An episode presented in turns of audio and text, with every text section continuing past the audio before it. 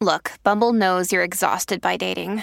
All the must not take yourself too seriously and 6 1 since that matters. And what do I even say other than hey?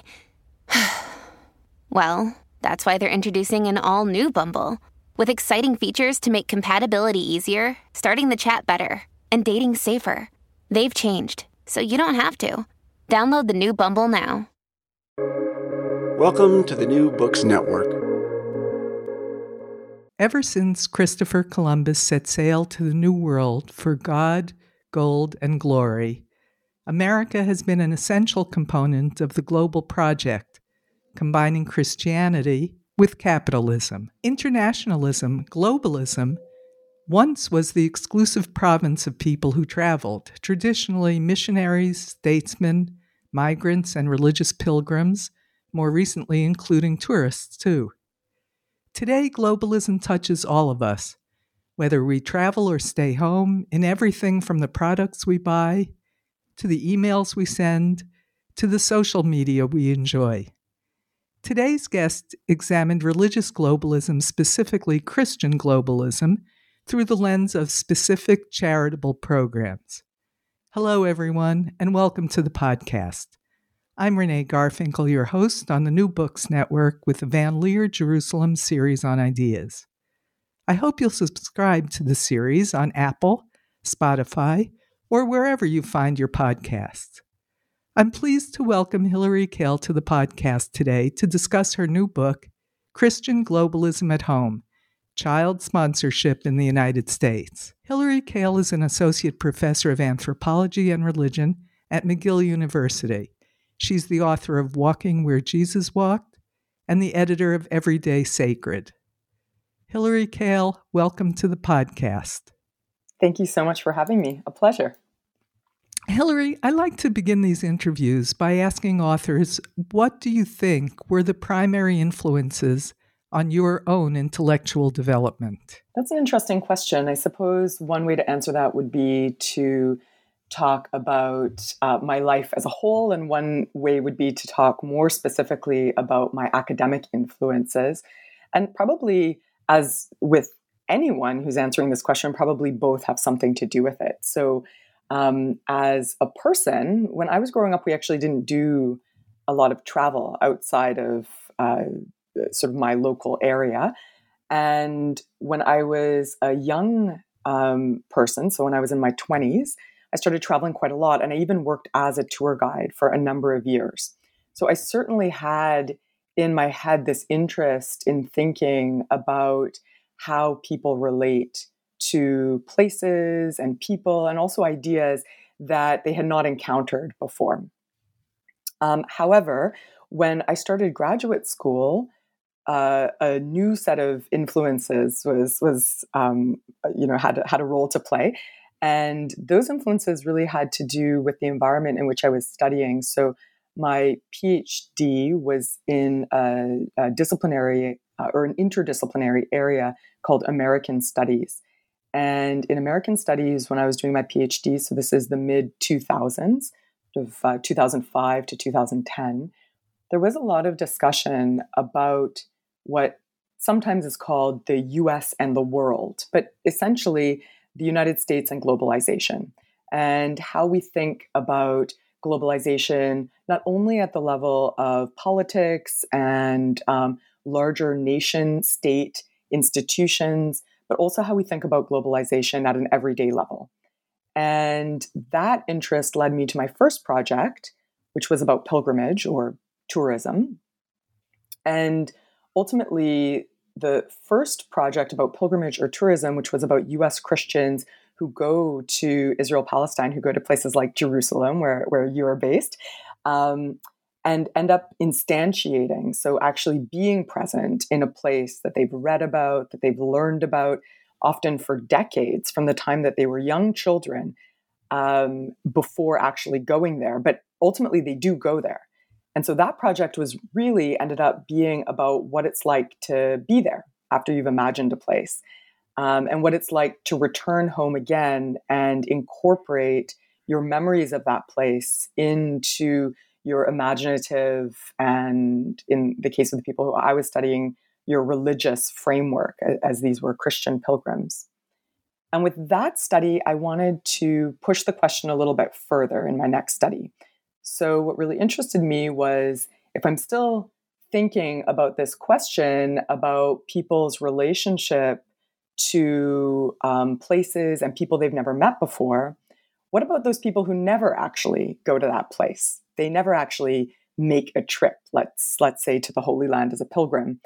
And this particular project on child sponsorship, these NGOs, and I'll explain in a moment um, what that is, but this particular project allowed me to see the process of orienting oneself as a globally minded person without any travel um, necessarily being part of it at all. So I was able to really look at the production at home, the creation at home that people were um, incorporating into their everyday lives of trying to think and act globally, yet never with the capacity to instantiate that to go to the place that they were imagining or to meet the people who they were trying to create a relationship relationship with globally.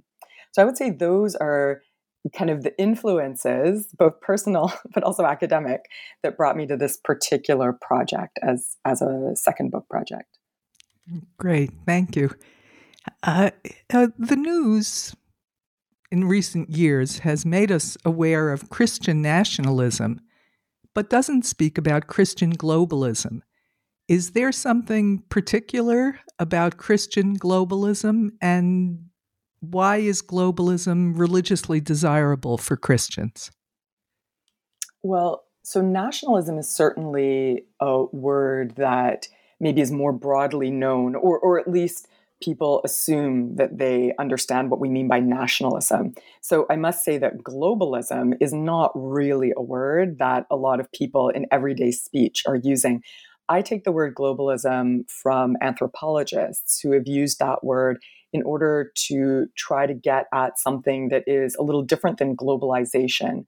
So, um, globalism is often used by scholars, myself included, to talk about both activities that are so you know real life activities like say giving to a charity or um, engaging on social media or whatever the case may be that create global links or global networks.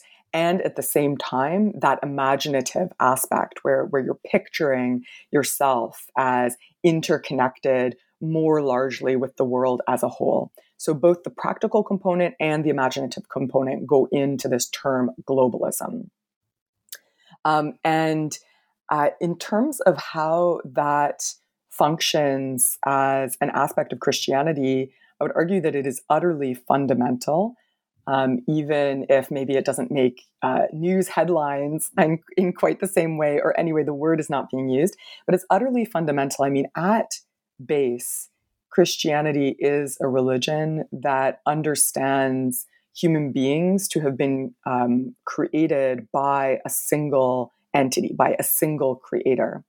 And that idea, the idea that the world has ultimately this single uh, beginning in this one creator, and ultimately will have a single end in a final judgment. Although most of the people I, I worked with don't talk too much about a final judgment per se, but nevertheless, this idea, the, these two single events, creation and judgment, bookend Christian theology.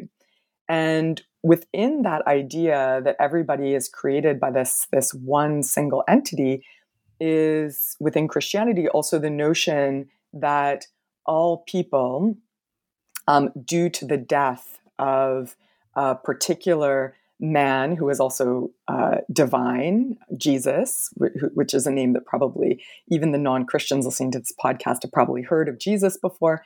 So the idea that this single um, being, both man and God, Jesus, died on behalf of all human beings. Um, so not just on behalf of those people who'd heard of him before, but actually already had linked all people within this story of redemption.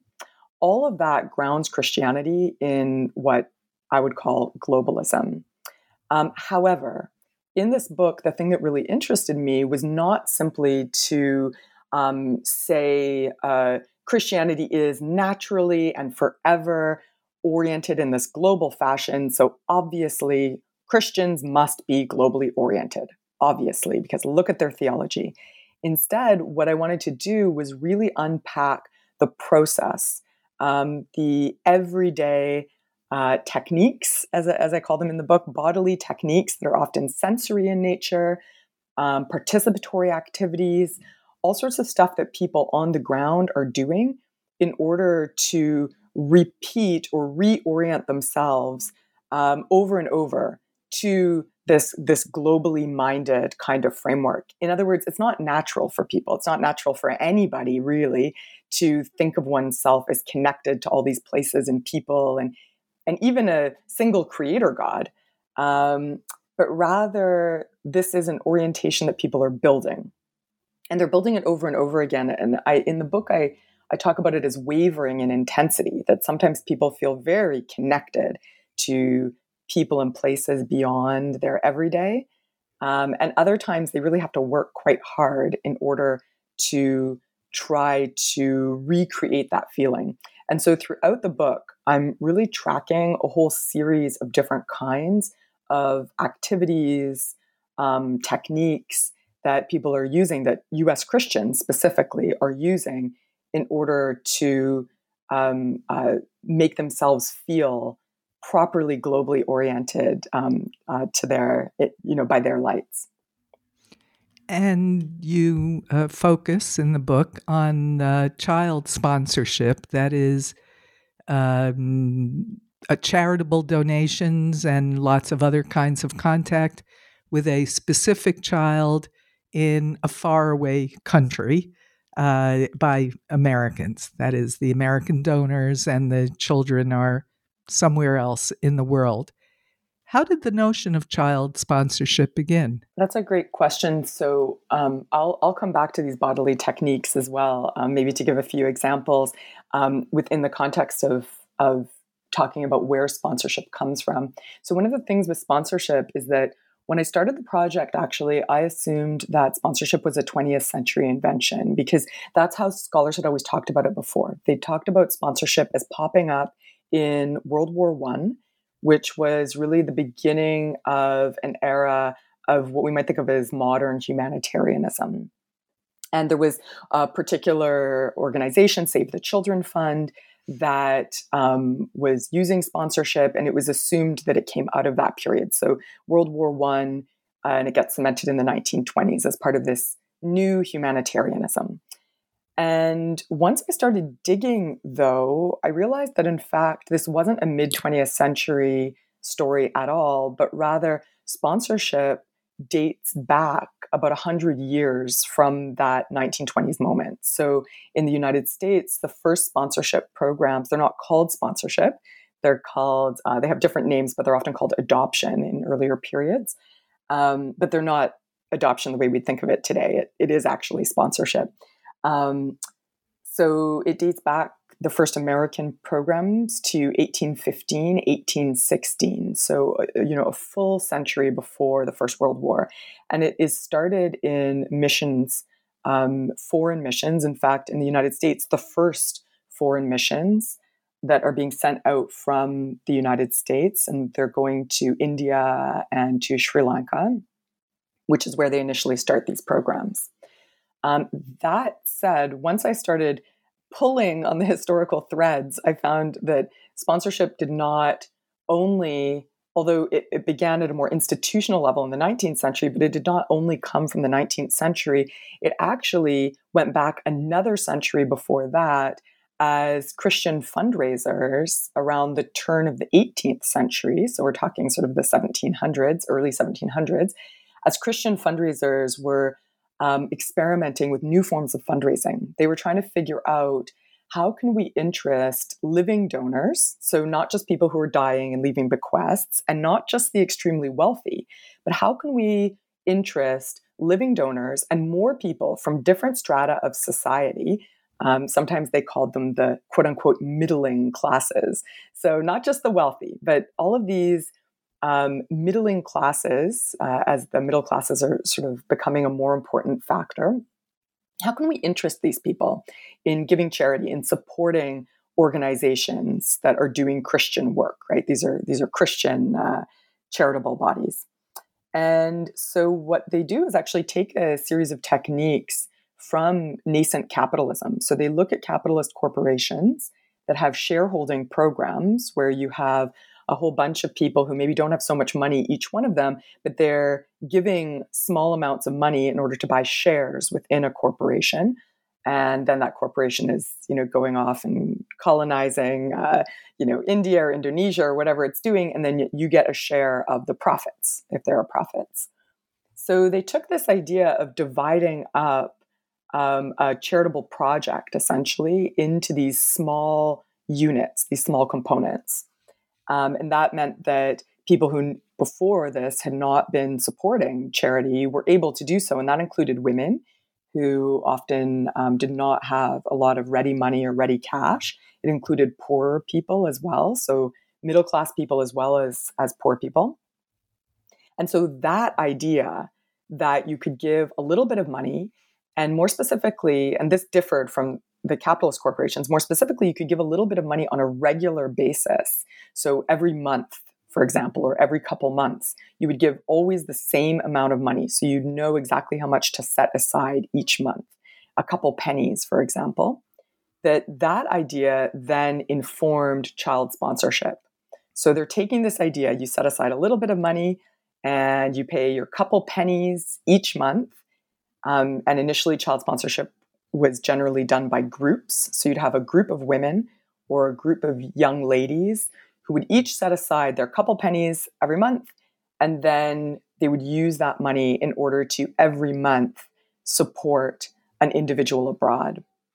And the reason why it was child sponsorship, um, there, there are a few reasons for that, but, but one of the main reasons for that is that there was this idea that in order to have women and youth, um, uh, you know, young people, including children who were under the um, tutelage of women at, say, a Sunday school or something like that, in order to get them interested in global projects that otherwise would seem very abstract, you needed to give them some kind of um, object, is, is how they, they talked about it at the time, a special object. Um, so, in other words, a single child. And it was believed that, that women and children would be much more interested in supporting other women and children abroad. So these ideas came together in the early 19th century. We want to get women involved, we want to get children involved.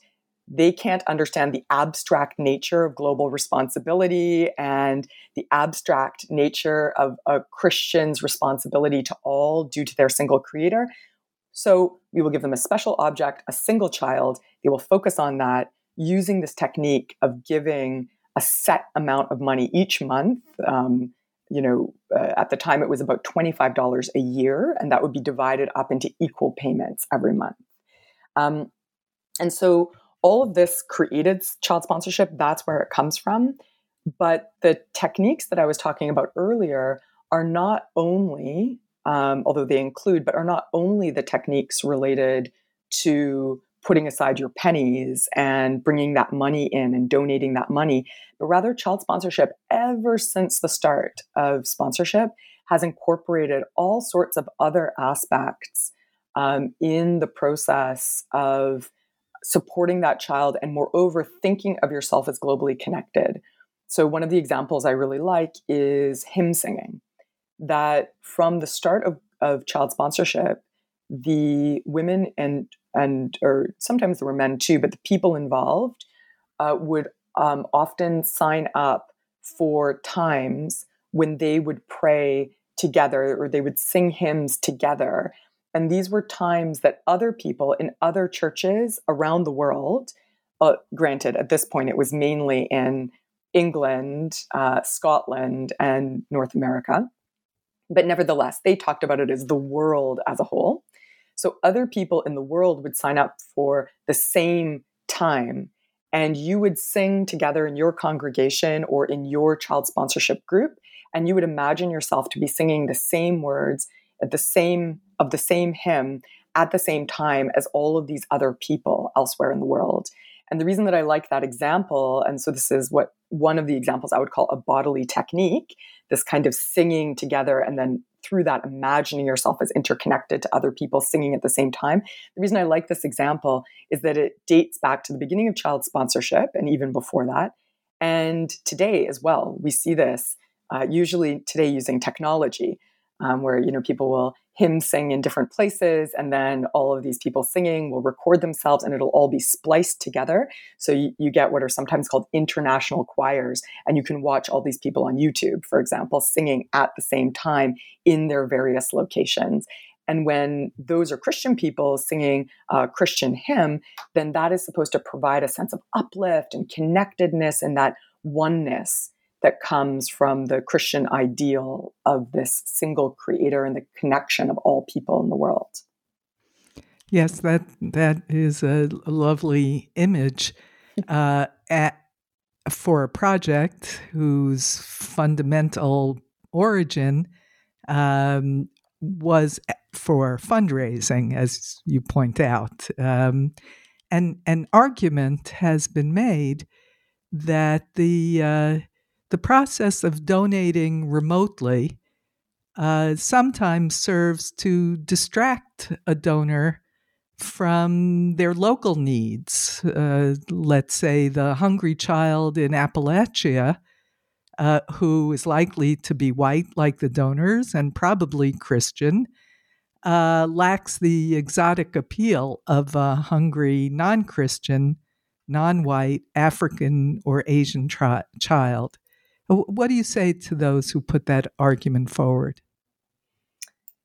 Yeah, it's an interesting argument. I don't really think that bears out in anything that I've um, that I've encountered. So there are different periods, I should say. Obviously, sponsorship runs throughout 200 years, um, so there's different periods.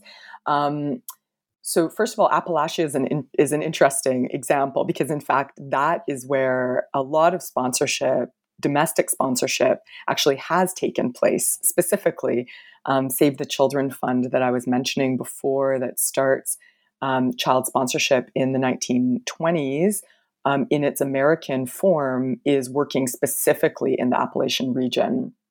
So, in fact, in the 1920s and 1930s, um, sponsorship as I said, it has these various periods. So in the 1920s and 1930s, sponsorship actually is mainly of white children. It's of European children after the war, or or with a few exceptions, like for example, children in Appalachia um, in the United States. Um, and so these are not children who are considered non Christians, although they might be children who are, for example, Catholics. You might be a Protestant and you might be supporting Catholics.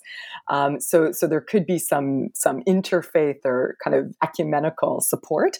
Um, but these, these are not uh, children who are the kind of children that we might picture today as the prototypical um, sponsored child. Uh, in the next phase of sponsorship. So in the 1950s, 1960s, just after the first, sorry, just after the Second World War, um, sponsorship is really strongly correlated to support of children in Asia specifically. And again, I mean, with sponsorship, you can often put your finger on places where the United States is involved in either missionary or military endeavors. And those tend to be the places where people are interested in sponsoring. Um, because those are the places that are in the news, those are the places people are thinking about. So, uh, Korea in the 1950s, Vietnam in the 1960s, um, but it spreads to uh, a variety of countries across Asia in that period. And it's really in the 1970s that uh, sponsorship moves more firmly into Latin America and into Africa as well. Um, and part of what you mentioned was the lure or the, the interest in supporting a child who's not Christian. Um, but in fact, that really has not been the draw for sponsorship most of the time. Now, it's not to say that the people with whom I worked in the contemporary period or the people about whom I read in the historical period wouldn't have been quite happy to support a non-Christian child. There's some interest there, right? Maybe I could, um, you know, help them to. I'm speaking as a sponsor right now, a Christian sponsor. Mm-hmm. You know, maybe I could help them. Um, you know, to uh, know about Jesus's love or Jesus's grace, right, would be the way that they might think about it. But in fact, most of the time, the children who are being supported, certainly up until the 1980s, so from you know the 1810s through the 1980s, the children who are being supported are living in uh, missionary stations or in orphanages run by missionaries. So these children are often from Christian families already or are have already been introduced to Christianity.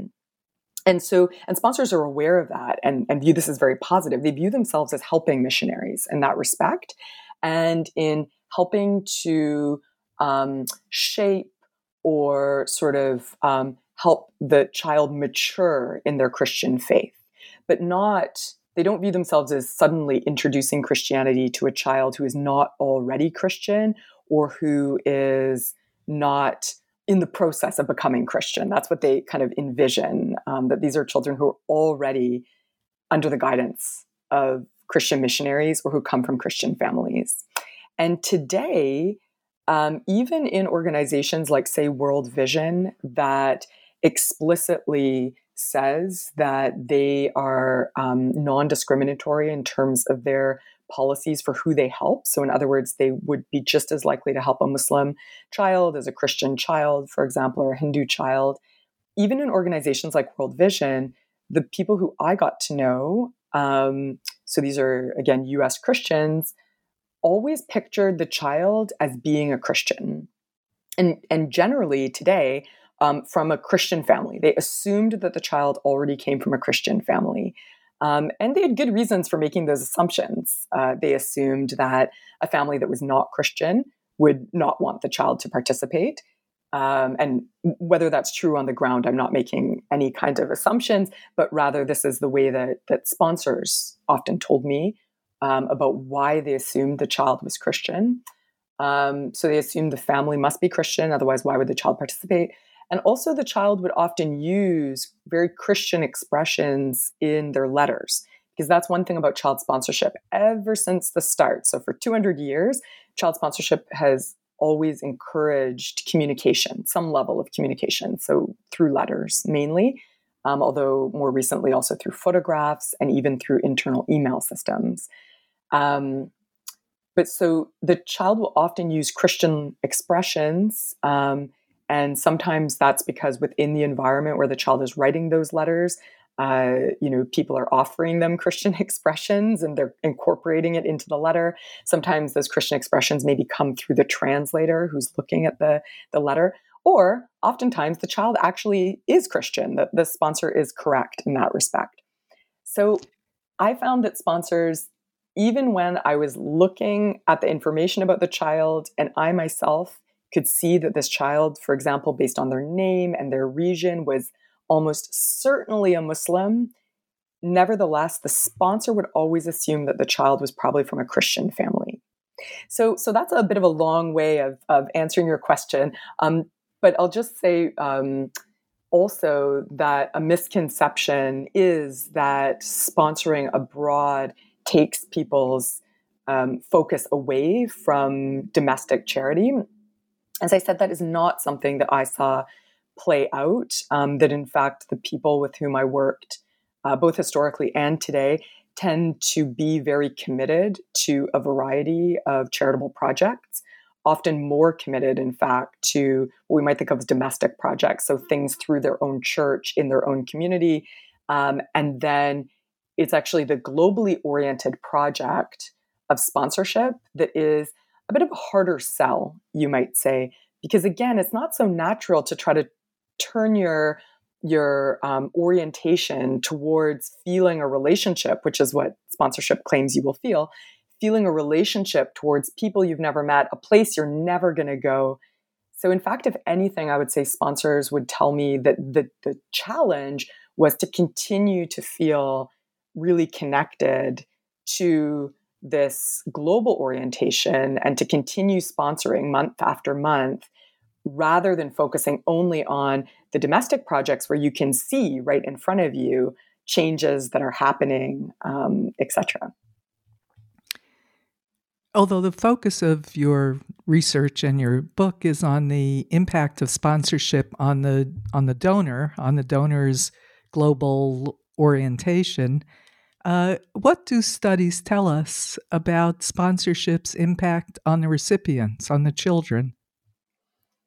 Yeah, so this really wasn't something that I um, looked at. I wasn't studying impacts on the children themselves, um, although certainly in the archive and also when I was sitting at, with sponsors in their living rooms and their kitchen tables, and you know we were going through their letters. So I mean, over the course of the uh, six seven years that I was that I was researching this book, I've seen hundreds and hundreds of child letters. Um, it is a little bit hard to say because um, you know, those letters are redacted. Those letters are also written by children who um, are, you know, being, I don't want to say coached, but they're certainly being helped to understand the situation in a certain kind of way. Um, and at the same time, obviously and understandably, um, you know, their communities, uh, their their parents, etc., are aware that you need to keep donors engaged um, in order to make sure that the money keeps coming, right? So, I mean, looking at the items that children produce about these relationships is not always the best gauge. Um, child sponsorship organizations themselves have often done a fair amount of research in the field. In fact, they are much more interested. They do almost no research on sponsors. They're not especially interested in whether sponsors are um, you know creating a global orientation or whether sponsors themselves are feeling uplifted through these activities in other words the kinds of questions i was interested in. Rather sponsorship organizations are very interested as are any ngo in what they might call their impacts in the field. So they are doing a lot of studies of the children at any given time um, in order to see whether the children are who are sponsored have different kinds of outcomes. Um, are they staying in school longer? Um, are they uh, more likely to delay marriage and pregnancy? Are they more likely to get certain kinds of jobs? Um, are they more likely, and this is a big one, um, especially uh, for one organization I worked with, Compassion, but I would argue it's a big one for all of them are the children more likely to be able to articulate aspirations for their future that are sort of bigger aspirations than what you might articulate if you are in dire poverty. So, in other words, can they do the children develop a future oriented kind of outlook? Mm-hmm. Um, and you know, it would seem from the data being collected by these organizations that sponsorship does have some kind of an impact. Now, I mean, there are, you know, I, I am loath to really weigh in on this because there, there's obviously a lot of questions about whether people are self-selecting in terms of who signs their kid up for sponsorship and which kid they sign up for sponsorship. So, do you sign up your kid who is the most likely to succeed, um, and therefore, when the organization looks at the different impacts on a sponsored child versus their siblings, well, no wonder the sponsor child did better because the children, or sorry, the parents chose the child they thought would do better initially. Um, you know, so so it's quite hard to say. And there have also been anthropological studies of um, child sponsorship going back even to the 1990s that have talked about how sponsorship can also really aggravate tensions within families, tensions within communities. Um, because there is money flowing towards a particular child or a particular family. And um, in order to try to mitigate that, uh, most organizations today, um, although there might be um, some support for an individual child, there is also some attempt to offer, and in some cases, uh, it's entirely community driven. But even in the ones that that do offer support for single children, they also uh, try at the community level to offer some kind of community uh, programs as well in order that the community benefits as a whole and to try to mitigate um, you know factors such as uh, jealousy accusations of witchcraft um, uh, problems within within one's family etc due to the largesse that is going towards a, a you know a single child through these programs. Um, yes, and, and, and of that's course, contemporary. That's I'm speaking about the contemporary period now. I, yeah. I, I just want to point out that any impact uh, study done by an organization who has a financial benefit from the program is, uh, let's say, something that academics should view with uh, with some skepticism. Um, yes, yeah. So yeah. actually, I mean, so compassion, which I was just talking about, which is an uh, an evangelical organization, they did work with um, outside researchers in order to have those outside researchers evaluate their projects. Um, this was about, uh, I guess, now going back about a decade um, was when the, the, the research took place, um, and and so that was something that Compassion really um, touted as, and rightly so, that that this was something that um, you know was quite unprecedented in the sense that they gave outside researchers access to their field sites, access to their personnel in order to conduct an independent study. Um, so, I mean, you know, there have been some attempts, but as I said, I think the track record is really, really mixed um, in terms of uh, impacts on the ground, and and my own study did not evaluate that uh, those impacts on the ground. Um, I did, however, within my study, try to incorporate, um, at least here and there, the voices of children to some degree.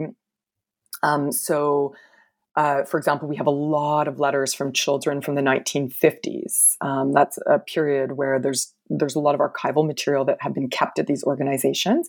Often archival material that nobody really knows about. No one's looked at it before, but there's a lot of examples of letters. I tried to show in the book um, both how those letters were being constructed, um, how they were being also shaped and redacted by the organizations themselves, and also moments when the children's voices broke through a little and the children were saying things. Um, like, for example, uh, one thing that I discuss is how there was this concern about materialism, this concern that these children uh, not seem to be asking for money, but and for things, but that these children were really talking more at the level of that uh, sort of oneness, right? About um, the idea of connectedness, the idea of creating a bond, love, and relationship with those sponsors. That the children should talk about their prayers for the sponsors. That the children should talk about God, but not that the children should talk about money and things, even though in the 1950s that was everywhere in these letters because the children, in fact, had to always write down exactly what items they'd received from the sponsor so that the sponsor, at the time, sponsors were sending objects, not just money. So that the sponsor could see that the objects had arrived and that the child had really received them. So, you know, I, I point out, for example, one little girl who I have many letters from her because her sponsor kept them in a scrapbook, how she talks about how much she loves the stuff. She loves the doll. She loves the alarm clock she got, that she lords it over some of the other children around her and won't let them play with her stuff.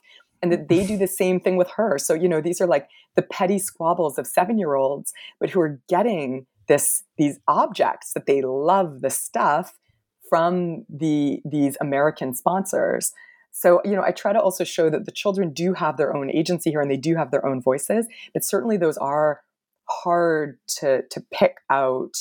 And showing how the letters are constructed is one way that we can at least recognize the way that these children's voices are being um, uh, uh, you know sort of used in these contexts uh, even if we can't necessarily always hear what the children are saying as a result i'm i'm glad you mentioned the 1950s uh, because uh, it's quite an historical irony that uh, back then, when white mainstream American Christians were promoting the image of happy diversity through uh, sponsorship programs, at the same time, segregation and discrimination were still the law of the land back home in the USA. Uh, how, how did or did the organizations manage that contradiction? Yeah, that's an excellent question. And in the book i do i mention that and i and i kind of have to throw my hands up a little bit because the fact of the matter is that even when sponsors write pointed letters to the organizations asking them whether they support segregation these organizations um, really uh, dodge those letters they respond and they really don't um, want to engage the issue the same thing world vision for example has its own magazine and it isn't until the mid 1960s that they even print any letters about the civil rights movement. And then it creates such a hullabaloo, all of these sponsors, because the sponsors are really divided. You know, white Southern sponsors really do not support civil rights. Other sponsors do, perhaps, you know, support civil rights. So, you know, sponsors are writing in and they're pro or against segregation and World Vision just has to shut down the conversation.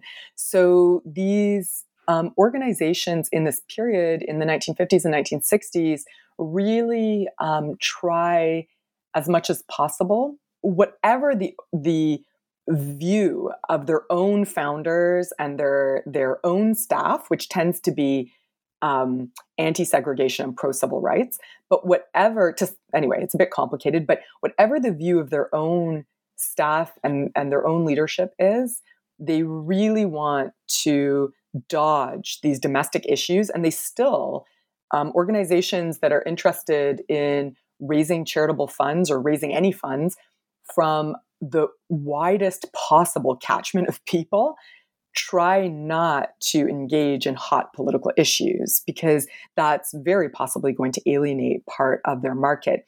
And the thing about these sponsorship organizations in this period of the 50s and 60s is that one of um, and this this is a little bit uh, maybe insider baseball for people who are interested in the history of Christianity in the states.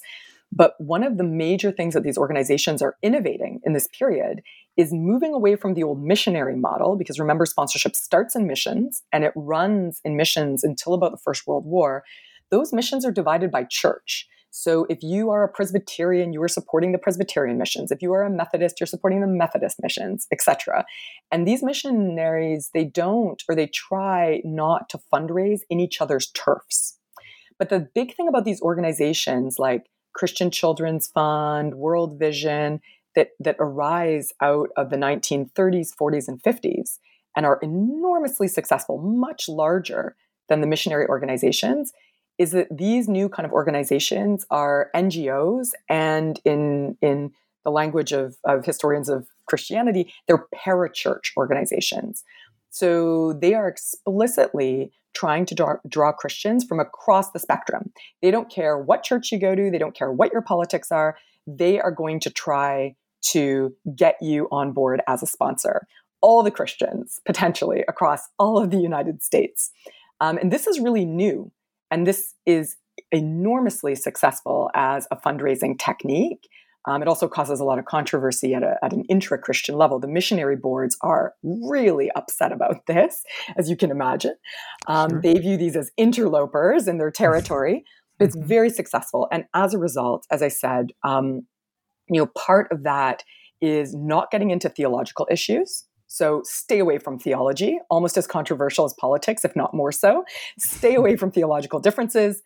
Talk about God as a whole, talk about God's love as a whole, and stay away from political issues. So talk about um, you know that that term happy diversity that you used, which I use in the book, which actually comes from um, a more contemporary feminist theorist. It's not uh, terminology that the organizations used, but talk about um, you know, this diversity under God's creation of all these children elsewhere.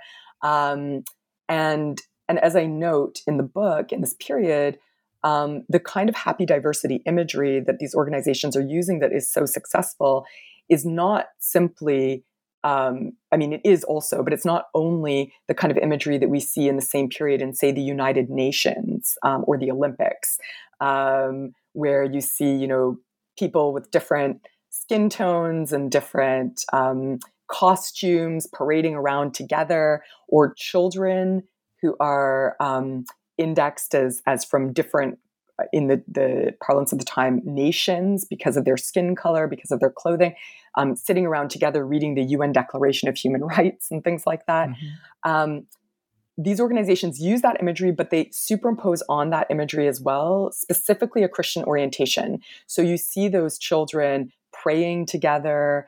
Um, uh, again, indexed as from different nations all around the world um, due to their skin color um, as well as their um, as well as their dress. So praying together or dancing around a Christmas tree together or whatever whatever the case may be. And and as I point out in the book, what's important is that these children are doing actions that are legible to U.S. Christians as Christian actions. So this allows Christians to see in the imagery that's being presented to them what they understand to be a representation of God's um, capacity to be immense, God's capacity to contain all these different kinds of people and to bring them into prayer together, to bring them into celebrating Christmas together, um, etc.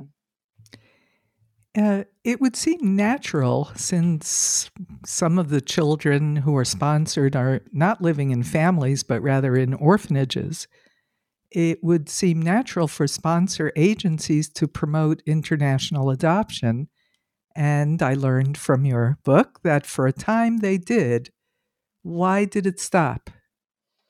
Yeah, so we're still talking about that period of the 50s and 60s. So in the 1950s, there was and, and a little bit before that in the in the 20s and 30s there was this moment that child sponsorship organizations were working alongside christian adoption agencies in order to actually legally adopt so bring some of these children over um, and have them uh, be incorporated into christian families um, and some of those adoption agencies like holt for example still exist um, that were initially supported by World Vision and really almost um, uh, sort of uh, initially got their start essentially attached to World Vision.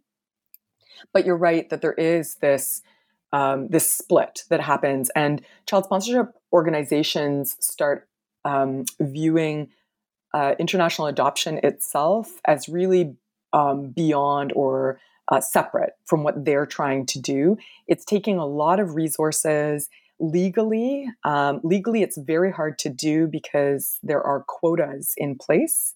Um, in the United States in this period, really up until the mid 1960s. I mean, there were still, um, obviously, you know, there's still lots of legal strictures in terms of who's allowed to enter the United States. Um, but until the mid 1960s, there are a series of laws that limit specifically the number of non white people who can enter the United States. And so the amount of legal paperwork that you need to get through in order to adopt a foreign child from Asia, for example, and bring it over here is really quite enormous. Um, and ultimately, child sponsorship organizations, they are doing so well with sponsorship in the 50s and 60s. I mean, it is growing by leaps and bounds. Um, you know, they're sponsoring not just hundreds of children, if we think about the missionary organizations in the 19th century sponsoring, say, hundreds of children, they're sponsoring tens of thousands of children by the early 1960s. So they decide to put their eggs in that basket. Um, they don't want to be dealing with the legal rigmarole as well as the financial burden of trying to organize adoptions, legal adoptions, which nevertheless, or, or regardless anyway, were always a very small uh, side piece to what they were actually doing in the field to support these missionary orphanages through sponsorship in this period. So it was a practical decision, not absolutely. a philosophical or principle decision. No, no, yeah. it was absolutely practical in nature. Um, you know, they they wished the adoption organizations well, essentially, um, and and parted ways. Uh, well, let's fast. Oh, sorry. I should Go just ahead. say, sorry, Renee, just to note though, I am talking about the 50s and 60s right now. And if you were to talk today to um, you know people who are involved at the organizations I studied in child sponsorship, they would argue that they have actually a philosophical um, uh, objection to the idea of uprooting a child from their country and bringing them over here for international adoption, or they, they might argue that. So um, certainly I, I want to make clear that we've just been talking about the 50s and 60s and these organizations look really different today in terms of how they think about these children and their families Uh, well, let's fast forward a little bit to, to the 21st century and the impact of the internet on sponsorship. So, talk about that a bit. Yeah, that's an interesting one, actually. I mean, um, so sponsors have always complained. I mean, we have letters like I, I love these letters going back to the 1820s with sponsors just complaining that they're not getting enough letters, they're not getting enough information, right? These letters and later um, in the 20th century photographs are incredibly important because again, I mean, sponsorship is linked to this idea that through God's love that courses through every human being and every human body, you can create uh, a really tangible relationship to another individual. And you can do so both because God connects you through his love. Um, and this is, you know, sponsorship language. And also through these various techniques that I mentioned earlier, things like if you're hymn singing at the same time, um, or, you know, or if you're uh, there's a lot of fasting and feasting. So, eating certain kinds of food that you understand your body to be feeling. Um, you know, the, the feel of the slippery noodles that you're eating, for example, um, that is a food that you don't normally eat. But feeling those slippery noodles makes you feel like bodily you are connecting to this child abroad. Or in the 1970s, not eating. So you feel hunger pangs the way that you feel bodily this child must be feeling. So there's all these ways that people are trying at a bodily level to feel this sense of connection. Um, and a big part of being able to picture at a more imaginative level the connection is through these letters. The letters provide also for Christians really important fodder for prayer because that has always been a key component of sponsorship is um, what uh, a type of prayer that was really being invented right as sponsorship was being invented, um, which is uh, the uh, specific prayer. So, a prayer for a specific individual, a prayer for a specific need, not just a prayer where you repeat uh, memorized words, but a prayer that is you know in in the context of protestant christianity understood to come from your heart and be about the needs for a specific individual in order to pray like that to God for a specific individual and for their specific needs, you need letters, you need information, you need something to go on. So, all this to say, right from the start, Christian sponsors have been very, um, very focused on getting that communication. And so the internet, um, one would assume, would be a very popular idea with sponsors because, of course, it means more information. It means more information quicker. It means that you can actually key your prayers more in real time, right? Um, you know, you can you can hear from the child and imagine what they really need or imagine what they're going through right at that moment. So sponsors are very keen overall um, on the internet. However, organizations themselves are very concerned about the internet.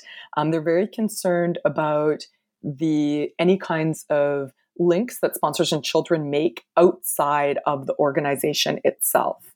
So one thing that those those organizations in the 50s and 60s like World Vision and Christian Children's Fund did was not only um, attract Christians from across the spectrum, not only uh, ramp up really quickly to support tens of thousands of children, but they also created massive bureaucratic infrastructures, things that had not existed when missionaries were doing this kind of work. And in fact, missionaries constantly complained that sponsors had altogether too much control because they were writing, you know, they were choosing who they wanted to sponsor and they were writing personally to, you know, this missionary when that missionary was trying to to uh, sort of control where the letters went.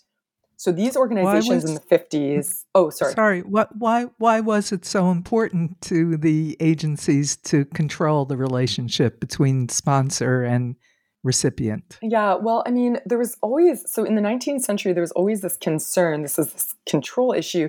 There's always this concern that if sponsors have too much power um, or or too much communication, they will a um, be able to dictate where the money goes Sponsorship mm-hmm. organizations wanted sponsors to feel a sense of empowerment and some sense that they were dictating where the money goes and some sense of trust that the money was being used as it was said to be used. But they also still wanted control to be able to decide, well, we need more money in this area versus that area. They didn't want sponsors to just be able to make all the decisions because, of course, sponsors were not in the field. They didn't know that uh, an earthquake in place X needed an influx of money right now. Sponsors also didn't want their money going towards boring things. They didn't want their money going towards things like in the right. 19th century, they would say, you know, boxes and twine and things like that. They wanted their money to go towards the children themselves, the children's education, the children's clothing, things like that. But the last reason, and all of this we can keep in mind for the 50s and 60s, the last reason was a concern that sponsors would um, become disillusioned if they learned too much about these children in uh, the 19th century parlance. And so picture me doing air quotes here that the children mm-hmm. often returned into air quotes heathendom. So, in other words, the children did not become Christians. They usually went back to their families. Um, the children sometimes died. This is the 19th century, but at, uh, in fact, not just sometimes, but often, often right. died because they were malnourished when they arrived at the mission um, for a variety of reasons. Um, and so, this concern carried over into the mid 20th century and um, children dying also. These were children who were from war torn places. Um, also, children suddenly disappearing. Their family member would come and find them and then pull them out of the orphanage, and that was that. So, here was a sponsor being told that they had a relationship with this child, that God's love was connecting them and flowing through them, and then suddenly the child was gone.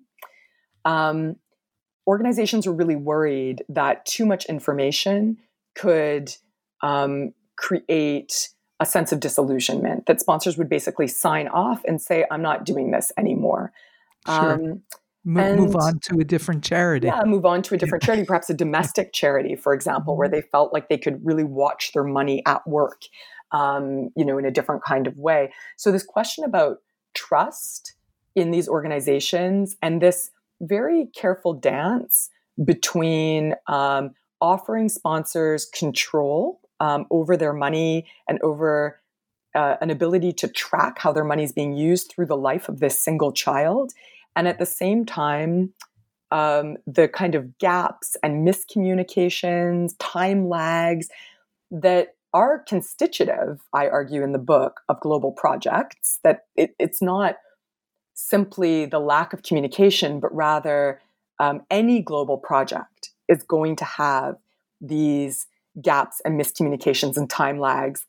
And in fact, for the sponsorship organizations themselves, creating a certain amount of, of I wouldn't say miscommunication, but recommunication maybe, or certainly making sure that that um, all letters go through their central offices and are being vetted, etc.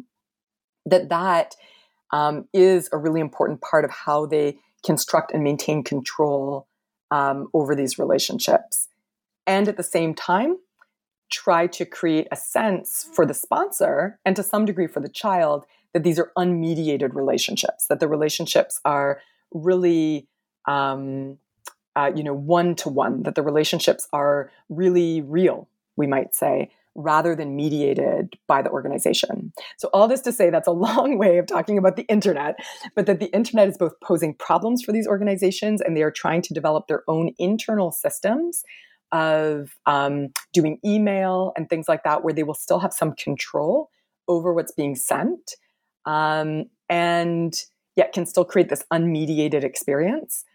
And at the same time, um, you know, the writing is kind of on the wall, I would say, that sponsors increasingly are, in fact, communicating with children um, through their own devices, Facebook especially.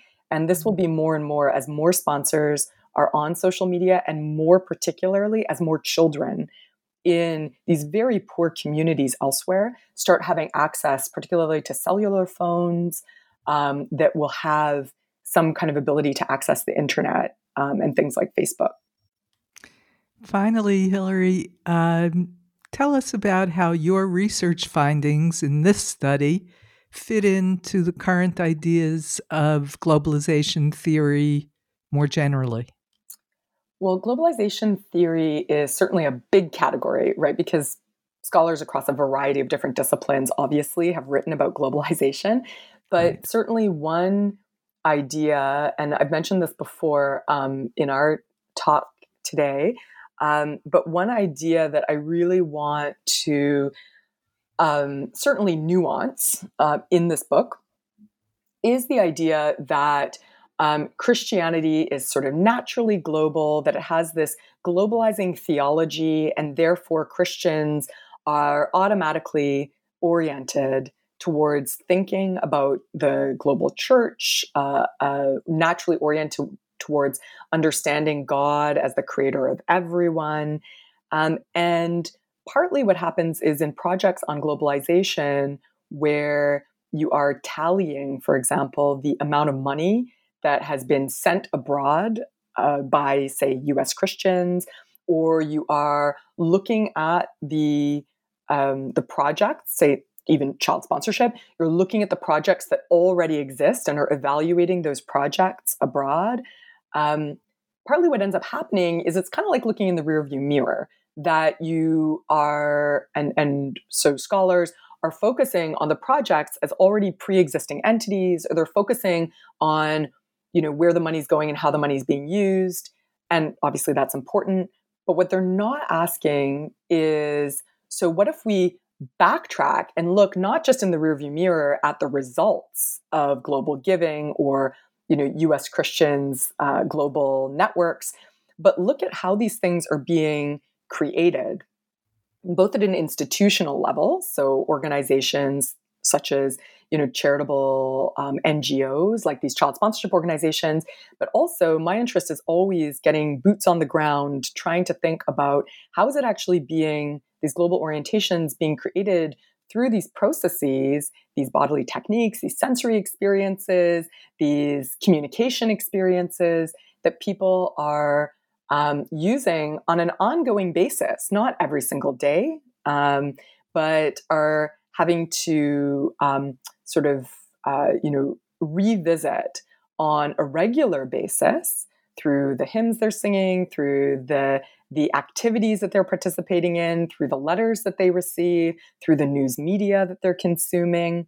So, how is all of this happening on a regular basis in order to create these periods of heightened intensity where you do feel this sense of global connection that keeps you giving, that uh, keeps you feeling like your God is indeed the creator of all and that you have a connection through your love through your feelings um, you know your your uh, sort of physical feelings within your own body as well as your your feelings of empathy towards others etc so really that i would say that focus on the process of making and remaking this global orientation at a personal level and also at an institutional level in these um, in these parachurch organizations, that's really where this book makes uh, an intervention.